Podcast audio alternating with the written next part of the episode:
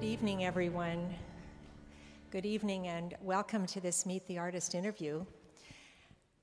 I'm Mary Wood for the uh, San Francisco Ballet Center for Dance Education, and it's a real pleasure to be here with you tonight.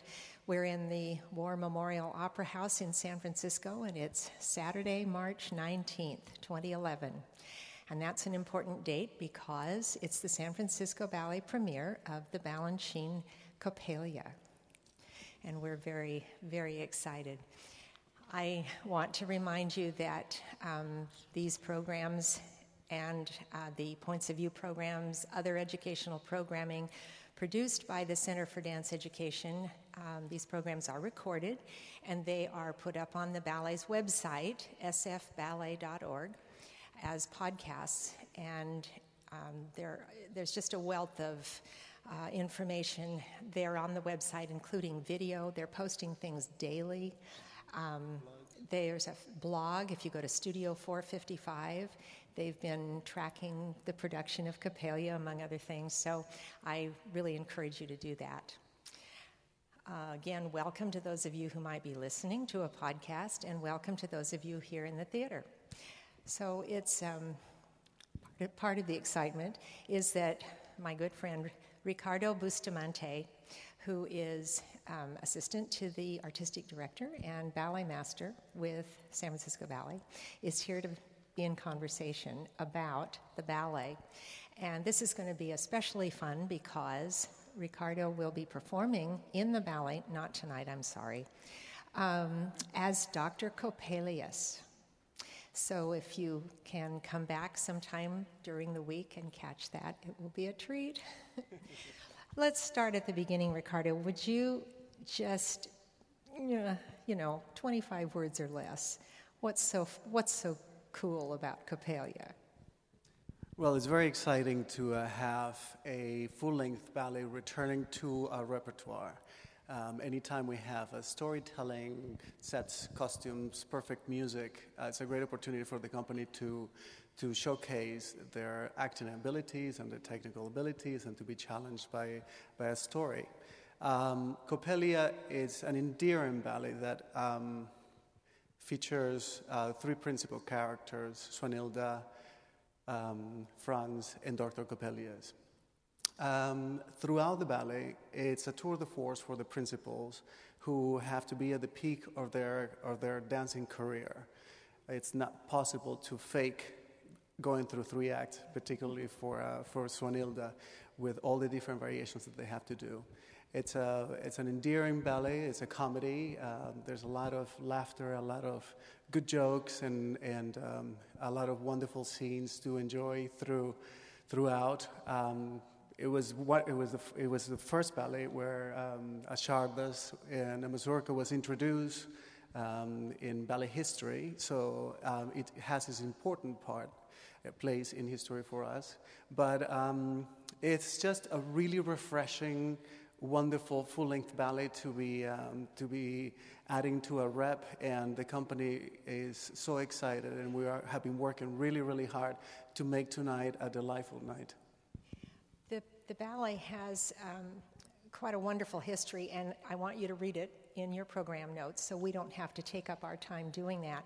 But it was created in eighteen seventy, and pretty much thanks to the music, which is Léo Delibes, um, every version that has been handed down is pretty true to the original because there's nothing else you can do to that music than what is done. But the version we're doing is significant probably um, because it follows the um, the historical succession, as it were. Um, it went from Paris, where it was premiered, to Russia. Um, from Russia, it came to the West with the, the Ballet Russe de Monte Carlo and Ballet Russe dancers and Anna Pavlova. And then one of the great Swanildas was Alexandra Danilova. And she was at the um, New York City Ballet and School of American Ballet staff working with George Balanchine. And they decided it was time for New York City Ballet to do a version of it, and that's the one we've inherited. You were saying some um, really interesting things about our connection through Helgi. Do you want to sort of talk a little bit about how wonderful it is to be in the line of succession like that? Right. Well, t- uh, talk about um, passing on a heritage. Um, of course, Mister Balanchine comes to America and gives us, you know, an American style of dance. And um, through our, our the years of performing all of the Balanchine uh, short ballets or full-length ballets, Um, it is really quite extraordinary, and is really the first um, instance, to my knowledge, that Mister B- Mister Balanchine asked for a collabor- collaboration, um, and then he he asked Danilova to to um, help him uh, produce the ballet Coppélia as best of her, her recollection. You know, of course, back then they didn't have videos, and um, you know, but Danilova had a very, very clear idea of what Coppélia should be. Um, especially she had danced the role throughout Europe and, and in Russia, and it was also a tradition that, although it is a French ballet, um, it became a Russian ballet um, after um, Petipa had worked on it, after um, uh, Leon. Saint Leon. Saint Leon. Saint Leon. Arthur Saint Leon. Who was the, origin- yeah. the, uh, the originator of the ballet. So Um, Danilova and Balanchine began to work on it, and um, uh, Mister Balanchine chose uh, Mister Helgi Tomasson and Patricia McBride to be to be the principals in the ballet. Um, it has been a very endearing um, process for us and, and for me, because um, Helgi has been very, very involved in every um, aspect of the acting, of the pantomime, of the storytelling, on on passing on the little nuances and details with such a, um, uh, a lively and and energetic and passionate uh, way that that I I feel very close, and, and the company feels very close to trying to convey what Mister Balanchine would have wanted to see back then. And the the, the work is quite alive. It's it's quite it has it has a lot of a lot of energy. And Judith Fugate, who actually staged the ballet, has done a brilliant, brilliant job at passing on that tradition and preserving the steps as Mister Balanchine would have wanted to have seen, seen dance. And on top of it, really directing the ballet, because you, it needs great, great direction.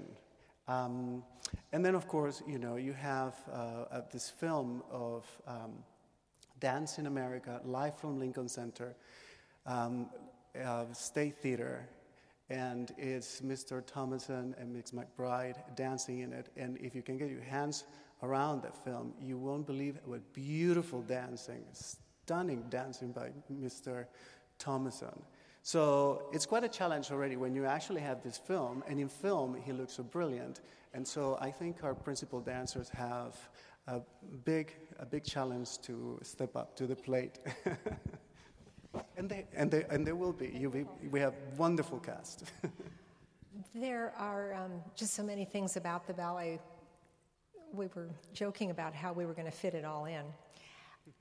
The um, The character dance, the mazurka czardas, you already referenced that, which is um, the first time that kind of character dance, well, the first time the czardas was actually brought from um, the countryside and the ballrooms of Hungary to the stage, which is another story.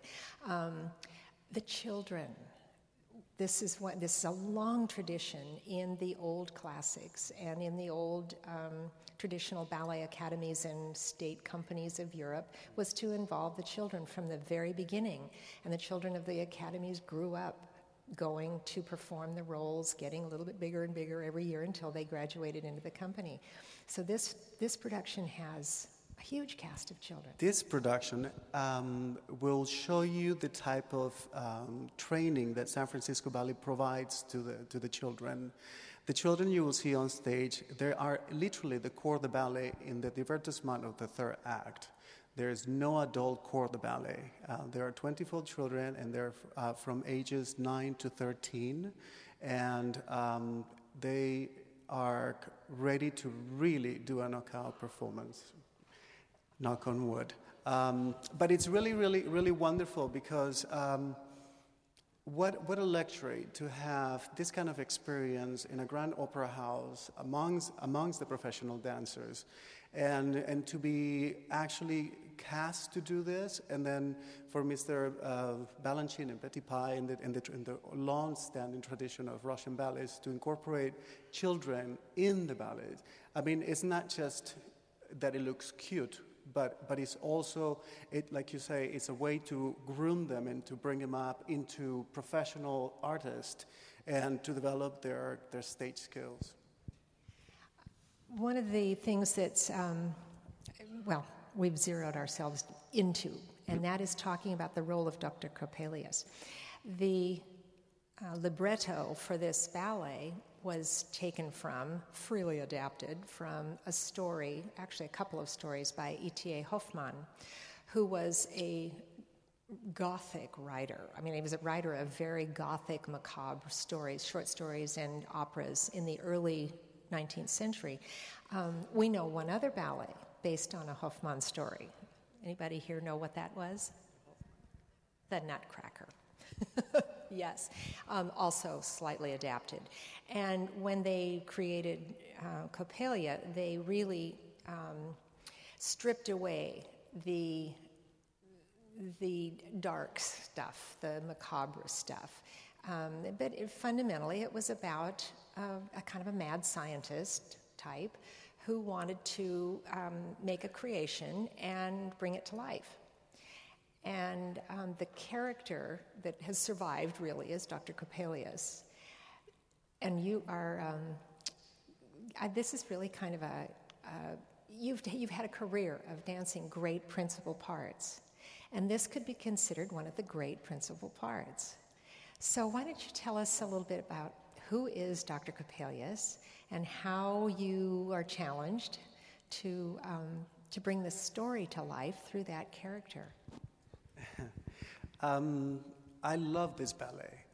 I love this ballet because um, it is as sophisticated as it is a simple story. A very in- easy story to understand and a, and a very fulfilling story to live through on stage.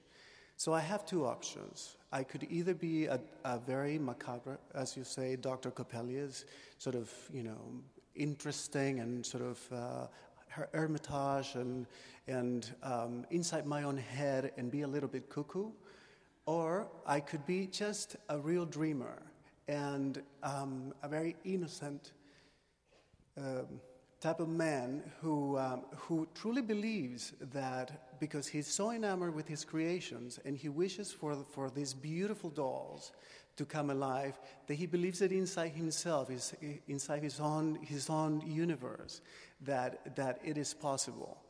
Um, I cho- I choose to be much more in contact with with the children's side of the story than with the Hoffmann, you know, whole, you know, sophistication of the story. And with that approach, um, the story makes much more sense to me. Because um, Swanilda sees, a, sees Coppélia sitting on a on a balcony, reading every single morning, and Swanilda, who is very very friendly, she everybody in the, in in the village loves her. But this one girl will never say hello, and won't even won't, won't even gaze past her book. Franz walks in and sees there's the beautiful girl, and she, and he wants to win her love, and, and he says, "But I have a beautiful girl, Swanilda, who I'm in love with. But I also love this girl." Well, Doctor Coppélia's kind of catches on into this, you know, Franz who is a bit fickle, and and he, um, you know, uh, Swanilda and Franz um, break in into his his shop, and in the middle of his fantasy, um, he says, you know, after giving her a poison to uh, to to uh, to Franz, and he gets drunk and passes out and falls asleep. Then Doctor Coppélia says, "This is my opportunity. I'm going to take, I'm going to take her, his energy and put it on her, so she becomes a little lively. I'm going to take his eyes and put it on her, and so she can see. And I'm going to take his his feet, and so she can walk. And I'm going to take his heart and places it on on the heart." Well, he thinks that he's making all of this happen. The only thing he doesn't know is that Swanilda broke into his shop and she and she dressed as Coppélia, as the doll that he's been making and thinking that he's going to make it come to life. So do I believe this story? Um, I believe it if I fantasize, if I'm naive enough to just say, um, yes, uh, Coppélia is, although it's just Swanilda, she turns into Swanilda, um, and she fools me. I... I live for nothing else but the fantasy of seeing this come alive. I don't need to analyze it. I don't need to uh, to uh, to make have anybody make sense for for me, except that this is my reality. So this is how I face how I I, I plan to to play Doctor Coppélia. It is an enormous, enormous, enormous role. Um, I've always admired the ballet and those who play Doctor Coppélia, and I have seen great many versions around the world. And, and in New York, um, and I don't know. I always fancied, and I went, well, when I'm when I'm a, uh, a character dancer, which I am today, you know, one of my dream roles would be to be Doctor Coppélia, and that dream is coming um, true tomorrow afternoon. When um, the world is full of ballet companies, are full of dancers who have long and happy careers and then retire, they don't all become character dancers. Why was it appealing to you to continue a performing career? Well, um, uh, for the same reason I'm a ballet master, for the same reason I, I enjoy dance, for the same reason I enjoy music. I, I, I'm a dancer and would always be a dancer. And um, I love how dance changes through times and how times changes dancers. And I consider myself very lucky to still be here in the theater with the possibility of interpreting a role and um, standing beside all these young dancers, um, the dancers of the future and of today. And um, having been a ballet master, an artistic director, and you know, filling every shoe, I'm I'm all about dance. Um, and it When when you dance, um, you'll never forget it. When you dance, you you know it lives in you. So, how wonderful that I can continue. And um, every every role that you're given, um, you give a great thought. You bring all your experience you have, and you you do all the research, and you have a director to direct you in within your ideas and within you know it's it's a it's a It's a pretty wonderful thing. Is it physically demanding to do a part like Doctor Coppélia? Yes. And I will bring Mister Tomasson again to the story, because first time I did my run-through, he stood against the mirror and he looked at me, and halfway through the second act, my face was red. And and I don't... Th- I don't think he realized the brown boys also turned red. So he was very concerned. And and then and then I've, I I told him I I think I'm going to explode, and he said it's not so easy. Eh? But then I remember you you responded by saying you were going to have to learn to pace yourself, and I think that was the right. the secret there. That that uh, not doing a classical variation could be just as as taxing. And some of the other roles that we've seen you in, just as a quick review, we've seen you in Swan Lake. Um, Giselle, you did. And Giselle is the Duke. Um, this year I did uh, The Drunk, um, The Doctor, and Winter Dreams. That's right, that's right. And I will be doing the, um, uh, in Petrushka, I'll be doing The Magic Man, The Flute Man. Oh, I'd forgotten so, that, yes. Yeah, coming right and up. And then, of course, back to Hoffmann, you've done uh, Drosselmeyer. Drosselmeyer, yes, which I love. I, I It's it's kind of fun um, to do your your character uh, roles, because, in a way, you have to stay fit. It is dancing. Crossing the stage, it requires to meditate. How do I go across, and how would I be perceived by the people who are watching me? Do I turn out my legs? Do I turn in? Do I hunch? Do I use my hips? Do I use my expression? Do I use my eyes? And how long do I have before I convey one single idea? Pantomime and this type of ballet, it is a, a, a very crafty art, and it requires coaching every single day. uh, Judith Fugate, who staged the ballet, she was very specific on how how to actually do all of this pantomime. And then once she, she, she set the road for you to follow, then she'll say, okay, you have these options, or if you have an idea, then come up with it. And each one idea had to be studied and, and thought about to make sure that you don't go away from the story, or that, or that you don't lose the importance of the sentence that you have to say. And there's a lot of conversation back and forth and back and forth with all the different characters. So it is, it is. You have to do a great study on it. In some classical ballets we're um, familiar with, we see the so-called classical pantomime or classical mime, which is um, very stylized hand gestures. And then we see more natural acting, the character doing what you would do if you were just um, not on the stage but pantomiming. Is this a, this in this ballet? Is it a mix of that? Is it some of the old classical pantomime? Will we see that? It's a lot of the classical pantomime, as far as like saying you or I or I see, or or or you can say drink, or you or you can say this this. That means crazy. um, uh, and you can say no. Uh, so a lot of the hand gestures, and you will read through it. It would be very, very, very clear. And the timing is like this. Thank you to the music of Delibes, who is absolutely a perfect ballet score.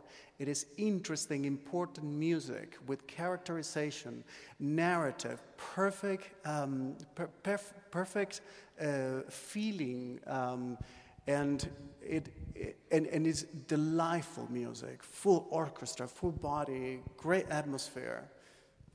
So tuneful, and I predict that if you aren't quite sure, if you're familiar with it, as soon as you hear it, you'll say, oh, that's what that's from. So yes. Um, we have about five minutes. For those of you who've come in late, um, I'm in conversation with Ricardo Bustamante, who is assistant to the artistic director and ballet master, and will be alternating in the role, the character role, of Doctor Coppélia's. But now maybe we can take some questions. So there's someone here. Uh,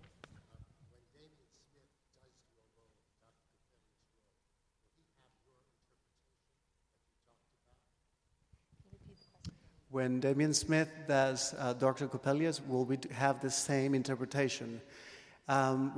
When Damien Smith does uh, Doctor Coppélia's, will we have the same interpretation? Um, well, Damien is the first cast, so I'm doing his role.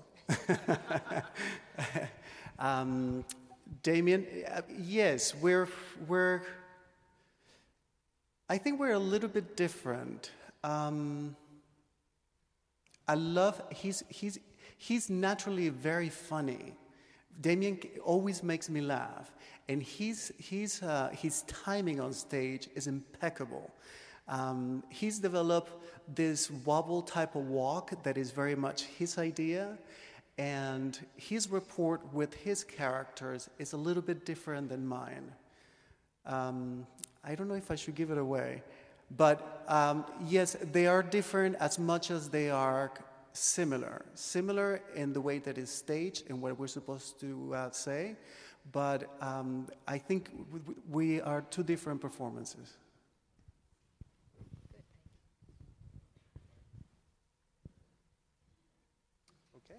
I believe we've said everything there is to say. Okay, there. What are your day-to-day responsibilities as ballet master for the ballet?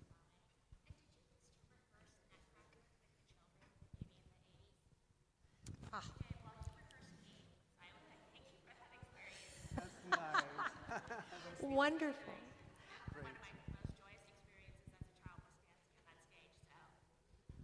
The lady was saying that she was one of the children that you rehearsed many years ago um, as a ballet master in the Nutcracker. Um, and then she also asked the question, what is the ballet master's day-to-day responsibilities? So a couple words about that. Thank you for sharing your your enthusiasm with the past. It's um, ditto. um, my responsibilities are many. Uh, on a daily basis, I teach company class uh, for an hour and fifteen minutes. I've, uh, I have to help organize, um, you know, the ballets that I'm that I'm in charge. uh, with our uh, company scheduling manager um, to to tell him um, where I'm at with, with whatever work. Uh, say, for instance, we're working in Coppélia.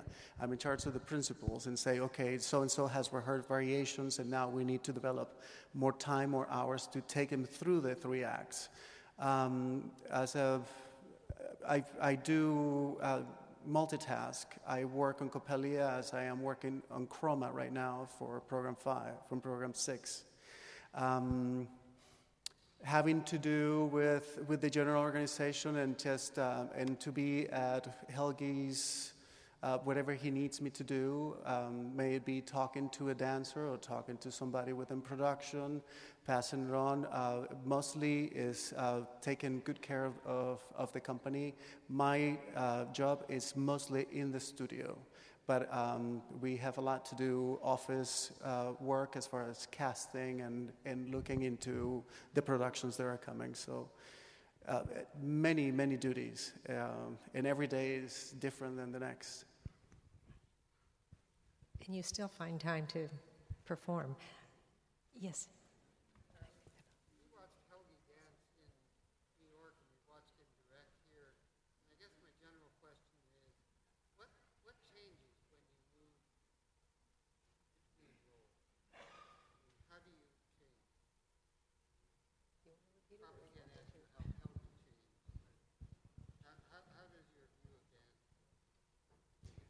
Um, so the gent- gentleman wants to know, uh, so from performing to, say, in New York to now performing in San Francisco and to be performing a specific role, how does it change?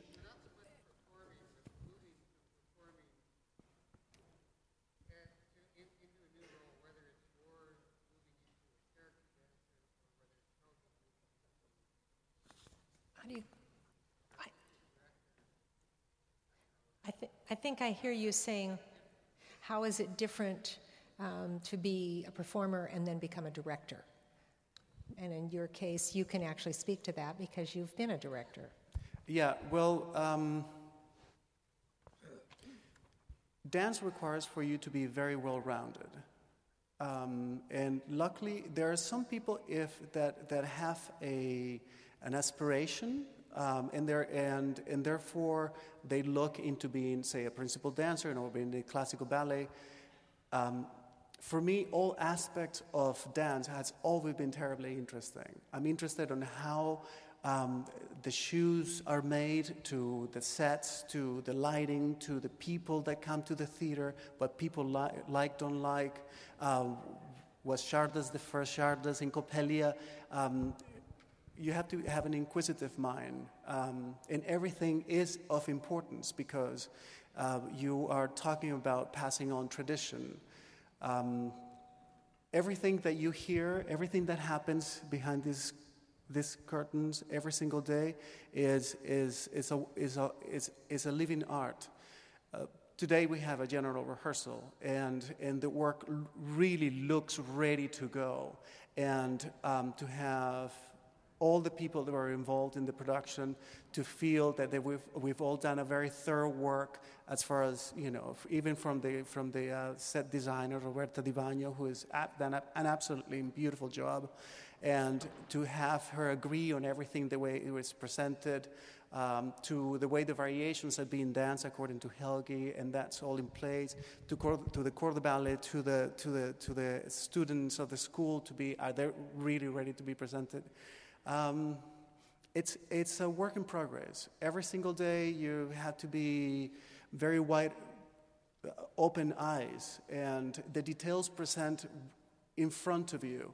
And we have uh, an amazing company here in San Francisco. I don't know if you realize the the amount of talent from the dancers to the staff and the people that carry on. I mean, even. Like Mary, you know, knowing as much as you know about dance, and so it's a collaboration.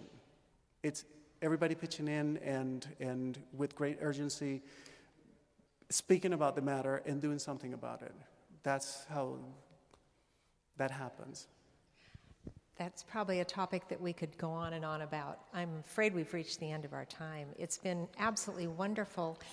I've already called half hour, and people, they, they start giving me funny looks. um, maybe. Um, so, Ricardo Bustamante and I have been in conversation about this evening's production of Coppélia. You are going to just love it. And so now, thank you all for good attention. Thank you so much, Ricardo. Thank you for coming. Enjoy. Thank you. Enjoy.